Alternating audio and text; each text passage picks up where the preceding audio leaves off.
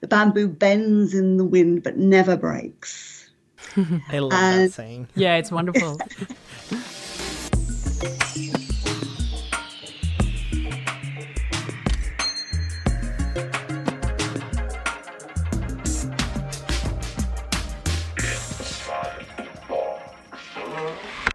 Hi, you are listening to the podcast Inside the Box, Things and People in a Globalized World, produced by the Museum of World Culture and the Center for Critical Heritage Studies at the University of Gothenburg, in collaboration with Folkuniversitetet. Kimonos are not what you think they are. The Japanese word literally means the thing to wear. Kimonos has throughout history been worn by men, women, and even children. They are considered both genderless and classless. And once you know that, your understanding of the kimono changes, doesn't it? Today, we will talk about the passion of kimonos with two enthusiasts. One is Anna Jackson, the curator of Kimono Kyoto to Catwalk, an exhibition at the Victoria and Albert Museum in London, and visiting the Museum of World Culture in Gothenburg in twenty twenty-one. The second kimono enthusiast is Miyako Godfrey, whose personal collection of kimonos is also visiting the Museum of World Culture in twenty twenty-one. Miyako is also a fashion tailor and a prop maker. My name is Helen Arvidsson. I'm a curator here at the museum, and I'm today's host. Welcome, welcome to you, Anna. Thank you. Happy to be here. Good to have you, and welcome to you, Miyako. Hi, thank you. It's nice to be here. It's a pleasure to have both of you as my guests today on today's episode of Inside the Box. Let us see what's actually inside the box today. There is um, a, what I think quite a small kimono. Uh, it is. It has a greenish color, green blue. Um, it has a big bird on it. Golden pattern. Uh, I would guess it's an eagle. Uh, it has a couple of branches of some sort. Um, yeah. Miyako, what what is this? What are we seeing here? Well, this is uh, a kimono that I inherited from my great-grandmother. She had a small collection of her own, so that I inherited when she unfortunately passed away. She um, she traveled a lot through Asia. Uh, her second husband was a um, professor in language, and he spoke six languages, and all of them Asian. And so they used to travel a lot, and they traveled through Japan uh, probably once a year. And she would buy kimonos at antique shops, or they were given to her as gifts. And this is one of them that she was given in a trip. I think she, it was given to her in nineteen ninety-two. Would you, do you know when it's from, kind of? Would you know? Was it a contemporary one at that time? It was given to her as a gift. It's supposed to be in nineteen seventy-four, nineteen seventy-five, around there. Uh, so I know you actually, in terms of this specific one, you want to ask Anna a question, right? Yeah. Um, Anna, isn't this very similar to one that's already in the exhibition? Yeah, you're absolutely right. Um, it's very, very similar. So in the uh, kimono exhibition that's opening in Gothenburg soon, we have a garment exactly the same as this, a baby's garment, in fact, and it has very, very similar design of what is an eagle on a rock surrounded by pine trees. So these kind of uh, garments would be worn by a baby. Now, you said it was small, but obviously for a baby, it's quite big. It's huge, so then. It's more like a sort of draped over the child rather than actually worn as we would think of wearing, and it would be worn by a baby um, when they were about th- usually traditionally about thirty days old, and be taken to uh, a Shinto shrine to be blessed. It's kind of like the Japanese equivalent of perhaps having a christening in Western culture. So you just get a, a Shinto priest to bless the baby uh, for for a healthy, a long life. And the design of the eagle tells us that this would have been worn by a baby boy rather than a girl. So girls tend to have flowery kind of images and that kind of thing, whereas a boy had an eagle. It was traditionally a kind of a birds of prey were associated with samurai culture, and it represents a sort of uh, sort of strength and courage, the kind of attributes you might want a young boy to have. That's fantastic. Did you that's, know any of this? No, that's kind of interesting because my sibling was born that year. And I think maybe because she was expecting a grandchild, maybe she was given it by that oh. family that was there as a gift, um, if in case it was a boy. Now, I got a sister, but that's really fascinating to know where this kimono actually had, like, what it's used for. And that there's a rich, rich story behind it. Yeah. Exactly. And often um, children would wear them again. There's uh, something called a, the Shichi-Go-San ceremony. That means seven, five, three. And these are particularly noted as sort of particularly important moments in a child's development. So um, the baby might, as it became a bit older, might wear the same garment again for one of those kind of ceremonies, which for boys is usually the one where they're aged five. Oh, wonderful, wonderful. But I'm I'm I'm thinking we're fortunate enough to to have this one in front of us and to look at it. But for the listeners who might not be as familiar um, with the kimono as you guys are, let us go back to the basics. Um, perhaps not everyone knows the details. Uh, how, what is a kimono? How is it made, et cetera. So in the exhibition, you have a part where you're deconstructing the kimono. So let's do that now. Um, okay. Let, let's tell tell us first, Anna, about the different parts that a uh, kimono is made of. Let's start there. Yeah, well, as you say, the kimono just means simply the thing to wear. I mean, in some ways, it is quite a simple garment. It's it's made from one length of cloth. It's about twelve meters in length, quite narrow, about forty centimeters wide, and it's just cut into sections. And one section hangs from Uh, on one side of your body, hangs from the hem, goes up over the shoulder and down the back. Same on the other. Another two bits for the sleeve, uh, slightly slimmer bits for the overlap, and a bit other bits for the collar. So whereas in the West we tend to sort of cut into the fabric to make particular shapes, we make our garments, we use sort of darts or, or pleats or whatever to, to sort of give it a shape. The kimono is very, very simple. It has these very straight lines. That's probably the most characteristic feature, and it just wraps very simply left side over right around the body and is secured uh, not with buttons or toggles or anything, but just with a waist sash called an obi. And I think the simple shape is probably related to how in Japan people sort of perceive the relationship between the body and the clothes. Again, in the West, we have we think of our clothes as things. Historically, if we look at the changes of fashion, it's about uh, clothing that emphasizes or perhaps sometimes suppresses particular parts of the body. It's like, where's the waistline and then what the bust is like. In Japan, there's no real relationship between the clothes and the shape of your body. So everybody can wear a kimono, no matter what shape you are, which obviously is an advantage in some ways. You don't have to worry that you're not as skinny as the person you're standing next to. Um, and it's it's really all about what's happening on the surface of the cloth that's important. You know, what patterns are decorating it, you know, what colours they are used or what techniques are used. And that tells you all about the person who's wearing it or the occasion, you know, how rich they are, what what sort of part of society they might come from, what their, their taste is, what their fashionability is. So though, you, you know, as you said, everyone can wear a kimono. It's kind of genderless, um, from, you know, men, women, children, whatever social class you are, you wear kimono. From the sort of sixteenth century in Japan, it was the it was the principal item that everybody wore in Japan, although it's not so much the case now.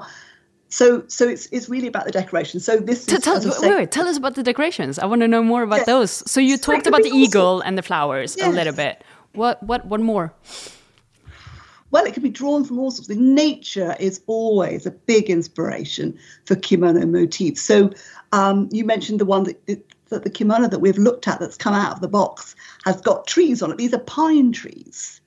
And the ones that we, in the, the kimono that's in the show that's very similar, that also has pine trees, but um, shaped in a slightly different way, but they're still pine trees. And pine is a, um, a symbol of uh, sort of resilience, because the pine tree is always green all year round, even in the depths of winter. So it's that idea of things being preserved and, and finding strength from that. And the kimono in the uh, exhibition also has bamboo on it. And bamboo, again, is seen as a sort of mark of something of survival and resilience. The bamboo bends in the wind but never breaks. I love and, that saying. Yeah, it's wonderful. And they're, they're, they're two of the friends of winter, as they're known. The other friend of winter is the plum blossom. As you know, the Japanese love their blossoms. And the plum blossom is the first blossom to to uh, to come out in, in the new year, in the spring. So again, it's this idea about uh, looking forward to the spring, looking forward to new life. So the motifs often carry uh, quite a lot of uh, uh, connotations to wish people good luck or to look for a nice future. Sometimes in the height of summer, you might wear a kimono which has got a motif that's more associated with autumn or spring, because you're trying to evoke the notion of cooler times. Mm. I, I, I'm uh, wondering, is there is there a decoration or a motif that is kind of a no-no? Is there something you can't put on there?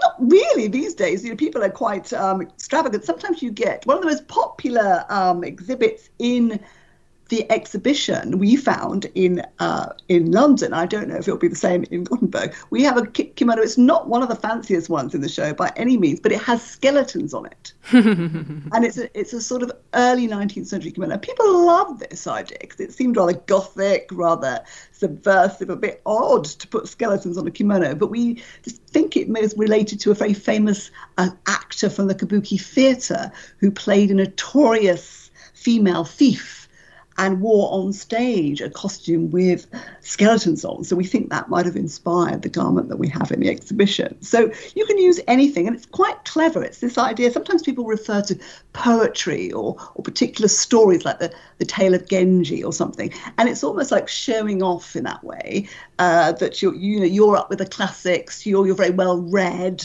And it, but it's also a bit of a guessing game. And we often, you know, we, we make assumptions about people from what they're wearing or, you know, what kind of clothes they're wearing. And you can do that very well through the kimono, because you're actually literally saying something about yourself because of the motifs that you're choosing. Miyako, I know that you actually, you make your own kimonos, right? Yeah. So how do you think about when, or what do you think about when you choose the decoration or the motif? Well, it, it pretty much depends. It's just like Anna said, a lot of what I've understood and a lot of my studies have come to the conclusion that in Japan, you would usually use, there's some sort of timeless like decorations that works all year round. And some of the more traditional ways, or what has now become more of a tradition, is that you would use very bright colors, because in Japan, winter is one of the darkest times of the year. So you would wear bright colors to brighten people's days, or when you're in the summer and it can get up to forty Celsius warm. I mean, it's very warm. People would wear, like, I've seen this beautiful over jacket for a kimono that had snowflakes on it, which a girl wore to this bright orange kimono, which had water motifs, which makes you kind of feel really zen and cool. And it, it's a nice, um, it's a nice aesthetic to look at. I love kimonos because, or kimono, I love kimono because I'm really fascinated by the tailoring. Like, yeah, tell I, us. I, because you make them, that's amazing. Well, yeah, I, I love making things with my hands, and just the fact over, it's it's a simple garment, but it's so non-simple at the same time, because there is pieces and the techniques for sewing it, because it you don't the idea of a kimono is that you're supposed to be able to reuse it. So like when we talked about the deconstruction, you would have this whole piece of garment or the fabric, and then you would cut it, and there wouldn't be a lot of slivers of fabric left, but you would sew those into the fabric as well, because you would be able to reuse them if you had a hole, or if you needed to take it out in a couple places. You would never usually cut it like we do in the West, where you have like a seam allowance where maybe it's like a quarter of an inch, an inch, a couple centimeters. They would actually keep up to about five, even ten centimeters, depending on your body size, because the fabric would always be reused. And um, I just, I love the way that um, most of the kimonos are traditionally sewn where the stitching is only a lineman stitch. It just goes all the way through, and you would usually have the needle in one hand, and you would turn the fabric upside down, like move it back and forth, back and forth to get the needle to go all the way through. And that's kind of because when you need to clean a kimono, you need to deconstruct it, because you can't, you know, wash it normally. You have to wash the pieces separately. So you have to pick it all apart, basically. Pick it all apart, and then you would construct it again by resewing all the pieces back together again. And, and a real, there is a sense of sort of um, the use and the reuse, and also making kimono. That's how the kimono are made to begin with. So you would, um, historically, uh, the kimono merchant would orchestrate all the skills of all the different people who would create a kimono.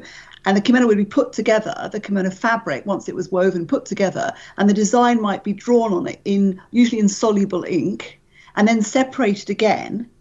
And then the parts would be sent to, first of all, to the dye workshop, and then sent back to the merchants, and then sent to the embroidery workshop, and then sent back to the merchants. And in the end, they'd put all the pieces back together again and hope that they aligned. And sometimes there's a bit of misalignment if people haven't, the embroiders haven't quite embroidered to the pattern. And often, of course, when they get taken apart but back together again, sometimes they're relined, because apart from summer kimono, uh, kimono are usually lined to give them a bit of extra warmth and extra weight. But sometimes they're, you know, they're, they're relined, um, and then, then that, that gets misaligned. And then sometimes they are completely altered. There was quite a thing in the late nineteenth century when more people were able to wear more silk garments. Um, they would use earlier garments and altered them. And sometimes when you're looking at a pattern, even, you think this pattern's not working. It takes you a while to realise they've taken a bit of fabric from one part of the garment and put it on another part, or change the sleeves around or something, To, to reuse the fabric as well as they can for something that possibly was damaged in some way.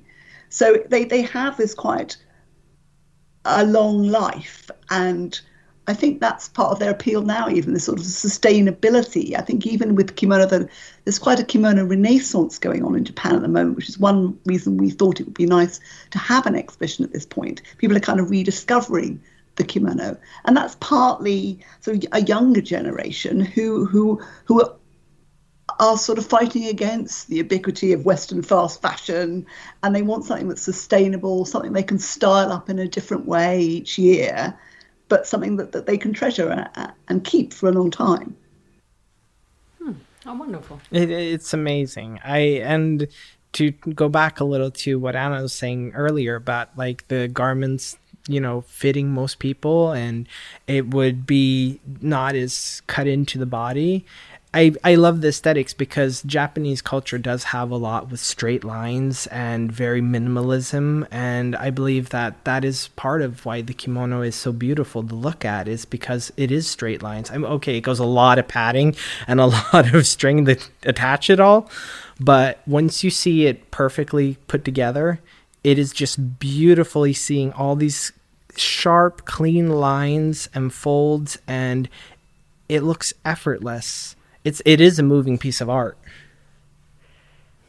Would you agree, Anna? Yeah, I think yeah the way that um, kimono designers use the surface of the cloth as well to create it is a bit like a sort of um, looking at a um, looking at a picture. It's a bit like a hanging scroll or something. If we look at this, this is a, a whole image of a, of a of a bird, as you say, an eagle sitting on the rock with its outstretched wings, with the um, with the pine trees around, and then there's this lovely gradation where the, the main picture's against a paler ground, whereas the other bits are dark, as you say, a kind of darkish blue. So this idea that you're sort of almost looking as an image, you can, you know, it looks beautiful just hung up like that, you know. And I think that's what's very appealing about kimono, and that's why we tend to display them, you know, just hung up very simply on what we, we call a T-bar stand, because people can appreciate that. But we also uh, want people to remember that they're in, um, these are clothes, you know, these are things to wear. So they almost get animated by people's Uh, people's movement, which is quite interesting. So you see quite a lot of kimono that have, um, towards the hem, they might have water, an image of water. And with historic garments that would have been worn by high-ranking women, particularly, they wouldn't have been wearing these to do the housework or walking around the streets, whatever. They'd wear them inside, and the hems would, would hang on the ground. So in a sense, the water was on the ground level. It was falling down the side of the kimono onto the pool at the bottom. So it's all like a, like a sort of in, a picture that comes alive because you're wearing it, which is rather wonderful. But I also like the way you, that you described it, Mikao, a, a moving piece of art, because it does depend on from what angle you look at it as well. Mm. Now, we, the way we sit here, we look at it from the back, right? And that's the centerpiece. Yes. But from the front, it looks a little bit more modest. I would say. So I guess it also depends a little bit from how you, if you see the person from the front or the yes. back. Yes, and it's also, they use a, a even a, a, a sort of a, a type of painting in Japan, which is sort of referred to as beauty looking backwards. And it's the image of a woman looking over her shoulder, which you're seeing from the back. So you can still see the woman's face, but you're seeing her from the back because the back of the kimono was always the most important, because this was the biggest expanse of cloth where you would see the whole image, whereas on the front, because it's got the collar and the overlap and it's wrapped, that's where it's wrapped around the body, it breaks up the image a little bit. Always having it from the back was very much a sort of, um, so you see particularly in the seventeenth and eighteenth century, into the nineteenth century, when the obi, the sash around the middle, became itself much more extravagant and wider and tended to be more patterned. Then the imagery tended to fall to the bottom of the kimono, to the hem or the sleeve ends, and sometimes moved all the way onto the front. So the back would just be quite plain with this amazing obi tied in a great bow or some extravagant way, but the front would have the patterning on. So it does change a little bit through time. Another thing is about things like what the lining's like or what's inside the hem, uh, because as, as, as someone walks along, particularly as a woman's walking along, you get that... Uh, sense of um, a flick at the ankle, so you can see the lining, or you can just see the under kimono at the collar end or at the sleeve ends.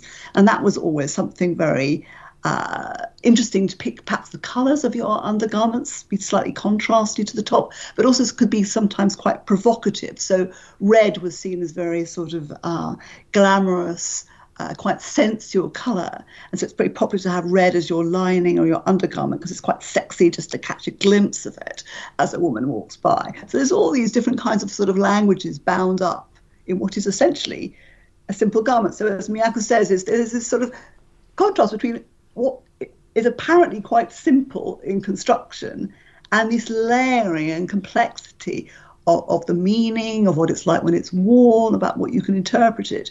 And and all these ideas of designs being so different. I mean, the kimono that you've taken out of the box is very similar to the one we have in the show. You know, the, it's the same kind of garment and it has the same motif. But in other ways, the way the eagle is is positioned and drawn and the different techniques used, it's different. You know, so this is this sort of infinite variety with kimono, which I think is, in, is, is incredible once you start sort of looking at them. No, very few kimono are the same. And of course, you individualize it as you wear it with your different obi styles or your different accessories. So you can make it very individual to you. And I think that's very nice as well. I, I find it absolutely amazing when people do that. I mean, one of my favorite things is the obi. And I, everything from the small belts that you wear on the front of the obi, and they usually they would have, like, in the antique ones, you could get ceramic little figures or, like, little grapes or leaves or bamboo, and they could be made with gold. I mean, there are little accessories that you put in the front of it to just glamorize more of the appearance. And the layering also with the obi is that, you know, the fabrics that you choose. I mean, when you can choose your layers, you could either try to infuse and choose colors that are matching your kimono, or some of the best ones that I've seen is where they've just gone the other way, where they choose in the base color, let's say it's white, and then it has like a blue and green floral pattern on it, and so they went and they took a black obi with golden threads and silver threads, which is a high contrast to the white fabric, but it creates this beautiful mm. silhouette and look of contrasting colors, where the person could have used, and just because of the blue and green flowers, they could have used the bluish obi with maybe green details, which also is a beautiful look in itself. But sometimes when you just embellish that look and create more depths into it, you can create layers that are just, as I said, it's a working or it's a walking piece of art to me. That's what I see it as. And I do that with my kimonos. I hang, I have traditional seasonal kimonos where I have one for spring, one for winter, one for summer, and one for autumn. And I have this T-bar in my living room uh, that is, of course, protected from the sunlight, but I have it right against the side wall. And so once, once I feel like the season is starting to change, I will switch out my kimono to have the look at. And I, I, I love that part of having that collection to be able to look at them. Is that something that you, you personally just do? Is that a tradition that you picked up from somewhere else? I picked up, my grandmother had one kimono uh, that I remember. She used to have these scrolls in her living room, and she had one that she would put out sometimes. I found it very beautiful, and uh, I kind of, I've always been enthusiastic about Japanese culture, Asian culture. I find um, their artistic techniques very fascinating, and so I took on that for myself. Once I inherited her kimono collection, I started collecting my own pieces, and that's where I started to hang them up and started, I took one of these old, really damaged ones, and I picked it apart, I deconstructed it, and then I started to sew one, and I found out that it's a lot harder than it looks to get everything to be sharp and very stiff where it needs to be stiff in the alignments, and just the thin thin small little um thread lines in between, and depending on where you're doing it. And the alignment is, as Anna said, the inner alignment of the kimono is probably one of the most difficult things I have ever attempted to do. But it's fun. In in the introduction, I, I, I said that this episode was going to be about the passion of kimonos, and I definitely think that comes through when you talk about them like this, and when you talk about where this interest of yours come from. But I'm also interested in you, Anna. Where does your, would would you say passion is a good good word to describe yes. your your fascination of kimonos? It was complete luck for me. I mean, it's it, it, you know, it's born of my job, really, because um, I just studied Western art history at university. So when I joined the V and A, I ended up, to my surprise, in the East Asian section, which was not something I knew anything about at the time. Um, and because I've done Western um, art history, a lot of the research I did to begin with, and I continue to do, is looking at the impact of, of Japanese culture on Western culture and Western dress, and that comes out in the exhibition. But like all my colleagues around me, they were all experts on particular things, woodblock prints or ceramics. So I had to decide what I was going to specialize in. So for me, it was a purely subjective decision. I did it very much with my heart rather than my head. Do you have any other kind of pieces in the exhibition that you love, Miyako? Um, I do enjoy, I think that you have done an amazing job, Anna, with putting this together. I, no, I, it's, it is probably one of the most beautiful things I've seen. And I love, I love the way that it travels just from the beginning of like the sixteen sixties, and, and it moves forward. And I love the thought of like the Victorian era, a little bit like, mm, The red, the red part of it. What, what would you say? Is that more like the eighteenth century, Anna? The central section of the show, the red section, is where we look at the kimono in the world, sort of global interaction. So if you're thinking of the, the period that's looking at the kimono in the late nineteenth century, probably. Probably that's the one. I mean, I the the the just the tailored jacket for the man. Is, oh, yes. is a beautiful piece. The broderie on the flowers and the Wait, front part. Wait, there's a tailored jacket? Yes. That we haven't is. talked about jackets. Yeah. Tell me more about jackets then. No, no, there's something slightly different. We You can wear a kimono jacket, which is called a haori, which was um, up until the sort of late nineteenth century was always worn just by men, but is now worn by women. But what Miyako is referring to there is um, is a, a smoking jacket and trousers that was made in Yokohama, uh, retailed, we think, by a company, uh, a merchant called Shino Shobei, who um, established what could possibly be called the world's first global fashion brand in eighteen fifty-nine, because this was the time when Japan had been forced to open its doors to sort of Western trade. And he was a very enterprising kimono merchant. He realized, you know, there was, you know, this was a new market. So he uh, employed the um, skills and the techniques and the material that we use in Japan to make kimonos to make garments for the West in a Western shape. So this would be the kind of thing that you might buy in Liberties in London, for example. So it's a very, very stylish. Uh, so, it, so it's completely Western in shape, but it's made of beautiful Japanese silk and it's got beautiful Japanese embroidery. So we were trying to show that the, that the this sort of notion of a sort of East-West dichotomy, you know, that there's a division between East and West. It was very much more about dialogue.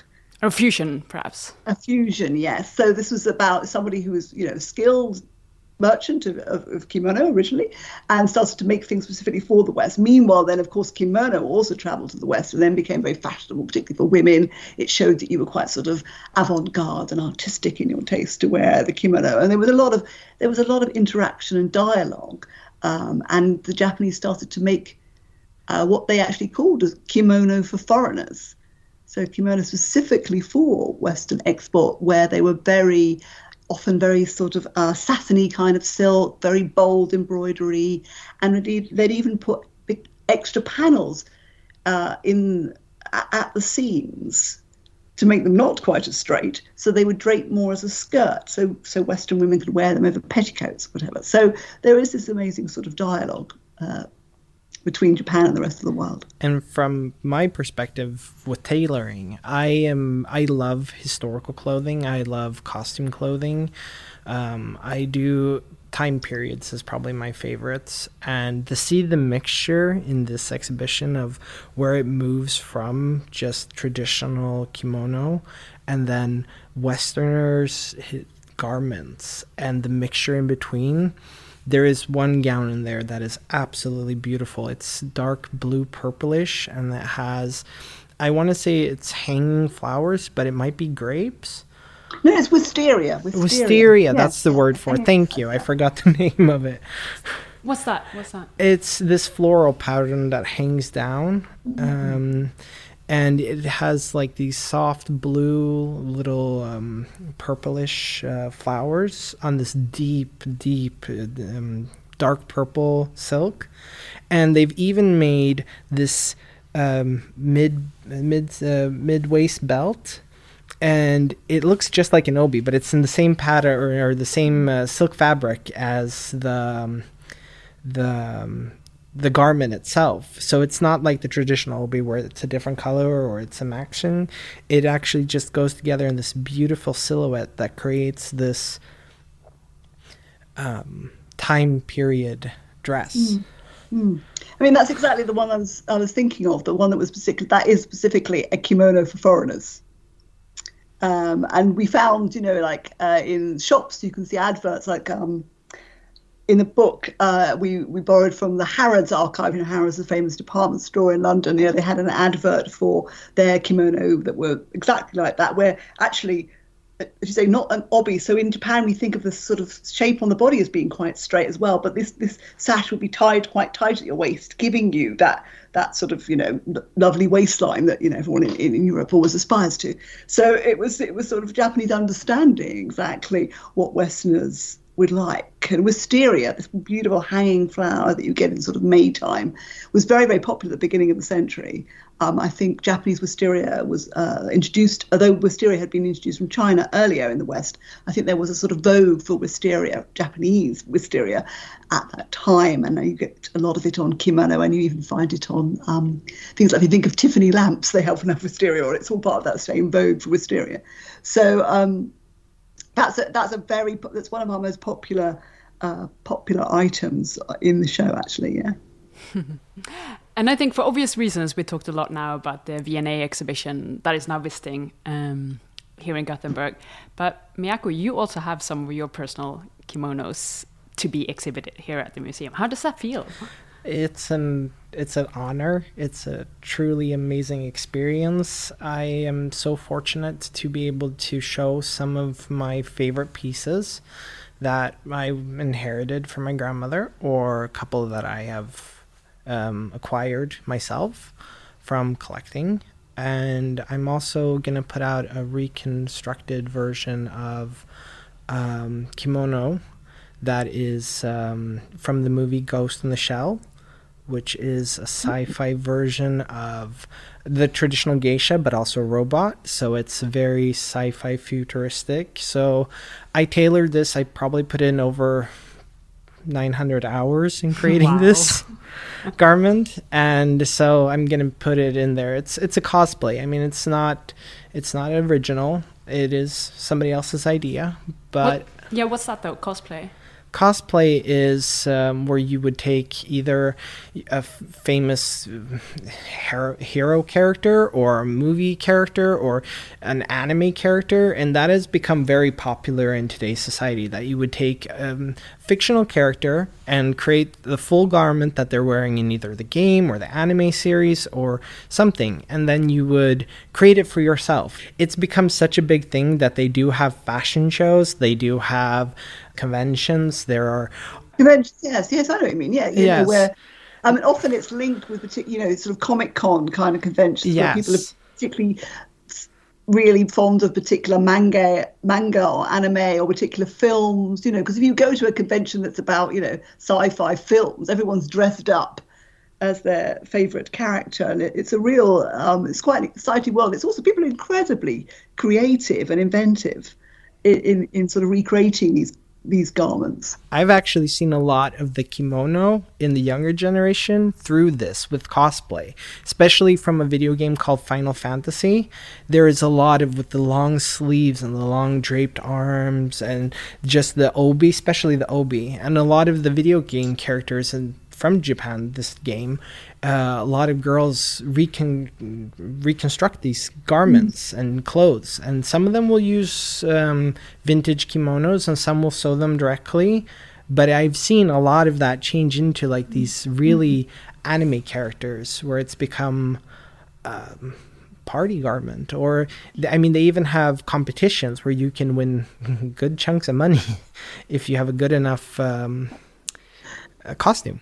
Because Anna, yeah. you, you were saying that in the beginning that there's a renaissance, you would say, about mm. with kimonos mm. now at the moment in Japan, and and would this be one explanation perhaps, or I, I think so. Or a result helping, helping I think younger people rediscover kimono, because if you're doing, you know, if you if you if you're really interested in that kind of culture of of these particular films or characters, then you you from that you can often develop a love of of the gar- the original garments.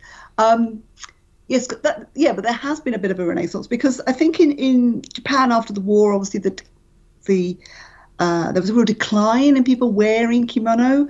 Uh, it ceased to be like an everyday garment that everyone would wear, and only became this sort of codified costume that you'd wear when you were a baby or a child, or when you were getting married or for a graduation ceremony or whatever. You wouldn't often wear a kimono for any other time. So that's And then they were very expensive. I mean, to wear a, a garment, uh, you know, sort of high-end, beautifully made, was expensive. So it, the kimono industry looked like it be really might die out completely in Japan. And then it was it was a younger generation who, as I say, perhaps a slight reaction against West fashion, Western fashion, started to buy vintage garments and style them up their own way. And then that's been a bit of a revival of of people who started to make kimonos. So that's what I've noticed a lot in Japan. You know, when I first started going there in the early nineties, you would never see, you would rarely see anyone in a kimono unless they perhaps they were elder, more elderly people, or if you went to a fancy restaurant or tea ceremony or something. Whereas now I'm seeing more and more people, young, particularly younger people on the streets wearing kimono. And for the kimono designers, that was another really lovely part of doing the show, was to go and meet these um These these younger designers were new generation designers, and talk to them a little bit about what they were doing and why they were doing. Some of them have come from a background where their, you know, you know, their father or their grandfather made kimono, so they, they have that in their sort of blood, if you like. Whereas others have come from a completely different kind of background, and they're often make you know they make kimono in in these you know in the in the standard shape of kimono. They don't particularly make cosplay, but but they that they often have quite sort of fun imagery or new imagery, and there's a real difference between ones that were quite very high end, what we could call couture, um, down to sort of people who are much more sort of indie brands, if you like, um, who do a lot of pop-up shows. And I think it's incredibly um, inspiring to see this, and I can only hope that this will sort of continue. And a lot of these I, young makers. I, I want to I want to finish there with one one final yeah. question about what do you think the future holds, and you're you're going in that direction, Anna. So you start, and then Miyako. Yeah, I mean, as I say, we you know we, we thought kimono might be dying out, so I'd like to think that the that you know the the people would um, choose kimono really as a, just another item in your fashionable wardrobe. You know, it would no longer be a difference between something boring and, and rather old-fashioned that in Japan anyway, you just think, well, you might wear jeans and a t-shirt one day, and you might wear a kimono the next, or you might style them up together. And that's, I think, for people in the West as well, to think about how influential the kimono has been, to, to take a bit of influence from that in their own sartorial style, and just to think that, that you know, the kimono has, well, our, our exhibitions try to show, as Miyako says, it changes over, over the time scale it deals with, that although the basic principles of the kimono and the shape and things have, have stayed the same, there is this long dynamic history and a dynamic history of interchange. And that, I hope, will continue, really. And what about you, Miyako? What do you think the future holds? Oh, well, I do believe the same. I mean, I can see it in a lot of things. I can see it in, for example, the African kimono that we have in the entrance here.